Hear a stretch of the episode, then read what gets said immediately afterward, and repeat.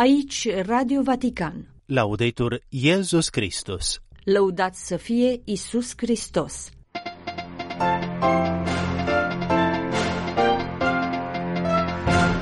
Din cauza unei ușoare stări de gripă, Papa Francis a anulat audiențele din agenda de sâmbătă.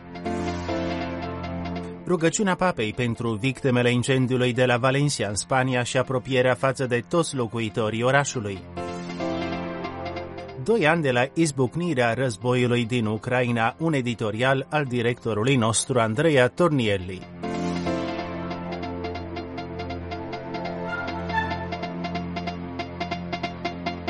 Bun găsit, stimați ascultători, vă spune preot Adrian Dancă la emisiunea de sâmbătă 24 februarie 2024.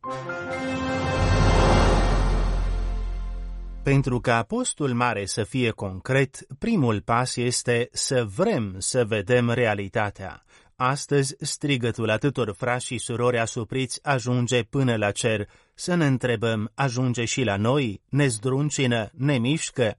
Se citește în mesajul transmis sâmbătă pe platforma de socializare X, fosta Twitter, de la contul papei în nouă limbi, Aron Pontifex, în contextul parcursului spiritual al postului mare după calendarul roman.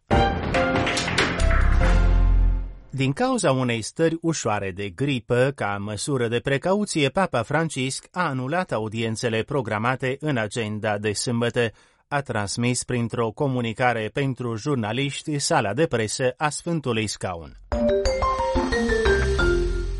Sfântul Părinte urmărește îndeaproape știrile despre incendiul înfricoșător care a izbucnit într-un complex de locuințe din cartierul Campanar al orașului spaniol Valencia, în care mai mulți oameni și-au pierdut viața, iar alții au fost răniți sau dați dispăruți. Se citește într-o telegramă transmisă în numele Papei Francisc de cardinalul secretar de stat Pietro Parolin, arhiepiscopului de Valencia, Monsignorul Enrique Benavent Vidal. În timp ce încredințează sufletele celor decedați milostivirii divine, Papa Francisc, se mai spune în telegramă, îi asigură pe locuitorii din Valencia și toate familiile celor afectați de apropierea sa spirituală. În același timp, Papa se roagă Domnului să le dea putere în aceste momente de suferință și să susțină munca de stingere și de căutare.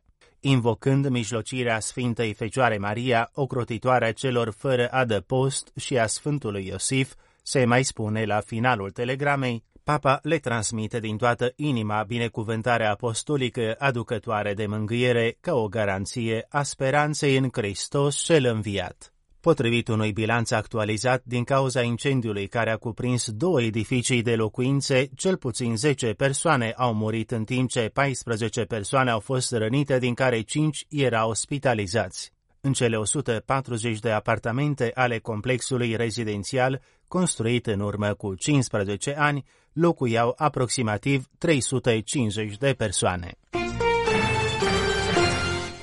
Până când doi ani de război în Ucraina este titlul editorialului publicat sâmbătă 24 februarie de directorul nostru editorial Andreea Tornielli. Deși veștile teribile venite din Țara Sfântă în ultimele luni, notează directorul editorial, iar acum moartea disidentului rus Navalny au umbrit cronicele de război din Ucraina, noi vrem astăzi să ne aducem aminte. O facem în aceste zile dând glas martorilor, celor care nu cedează la logica urii, celor care continuă să se roage și continuă să acționeze pentru a ușura suferința unei populații strivite de 24 de luni de bombardamente. Am făcut aceasta lăsând cifrele să vorbească de la sine, deoarece realitatea crudă a ceea ce se întâmplă adesea departe de lumina reflectoarelor descrie inumanitatea absurdă a acestui război. Zeci de mii de vieți omenești sunt sacrificate pentru a cuceri câțiva kilometri de teritoriu. Zeci de mii de oameni tineri și bătrâni sunt răniți sau mutilați. Orașe întregi din Ucraina au fost rase de pe fața pământului. Milioane de persoane strămutate trăiesc în străinătate. Mii de mine sunt pregătite să amenințe viețile viitoare ale populației nevinovate, ce mai trebuie să se întâmple pentru ca agresiunea să înceteze și pentru a se așeza în jurul unei mese pentru a negocia o pace justă? Nenumăratele apeluri ale Papei Francisc de a atrage atenția asupra chinuitei Ucrainei au rămas fără ecou. Războiul și violența par să fi devenit calea de rezolvare a disputelor. Cursa înarmării în vederea unor războaie viitoare este acum un fapt real, acceptat și acesta ca fiind inevitabil. Banii care nu se găsesc niciodată pentru a construi grădinițe și școli, pentru a finanța un sistem de sănătate funcțional, pentru a lupta împotriva foamei sau pentru a promova tranziția ecologică, având la bază conservarea planetei noastre, sunt întotdeauna disponibili atunci când vine vorba de armament. Diplomația pare mută în fața sirenelor beligerante, cuvinte precum pace, negociere, armistițiu, dialog sunt privite cu suspiciune. Europa s-a făcut auzită foarte puțin, dincolo de protagonismul solitar al unor lideri individuali. În acest moment, mai mult ca niciodată, este necesar să nu cedăm la logica războiului.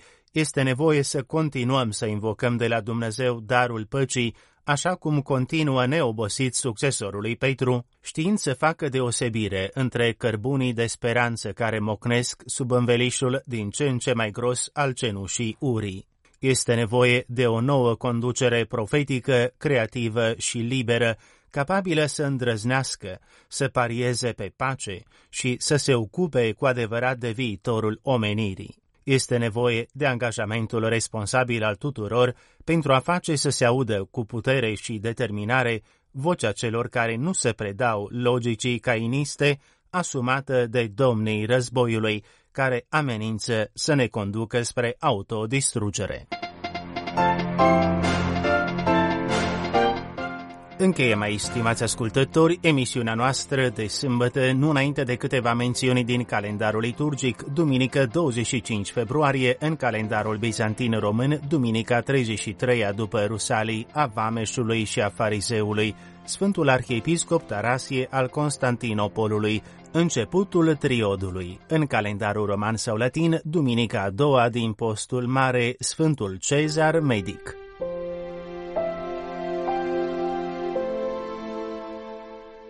Citim în Evanghelia după Sfântul Marcu.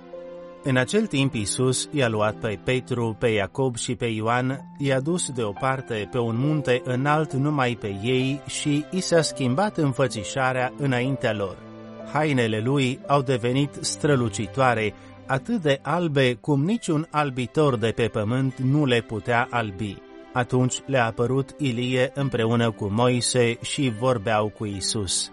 Petru, luând cuvântul, i-a spus lui Isus, învățătorule, e bine că suntem aici, să facem trei colibe, una pentru tine, una pentru Moise și una pentru Ilie. De fapt, nu știa ce să spună, căci îi cuprinsese frica. Apoi a venit un nor care i-a învăluit în umbră și din nor a fost un glas. Acesta este fiul meu cel iubit, ascultați de el. Dintr-o dată, privind în jurul lor, n-au mai văzut pe nimeni decât pe Isus singur cu ei.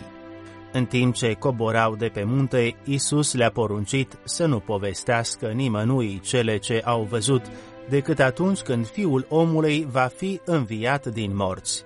Ei au păstrat lucrul acesta pentru ei, întrebându-se ce înseamnă a învia din morți.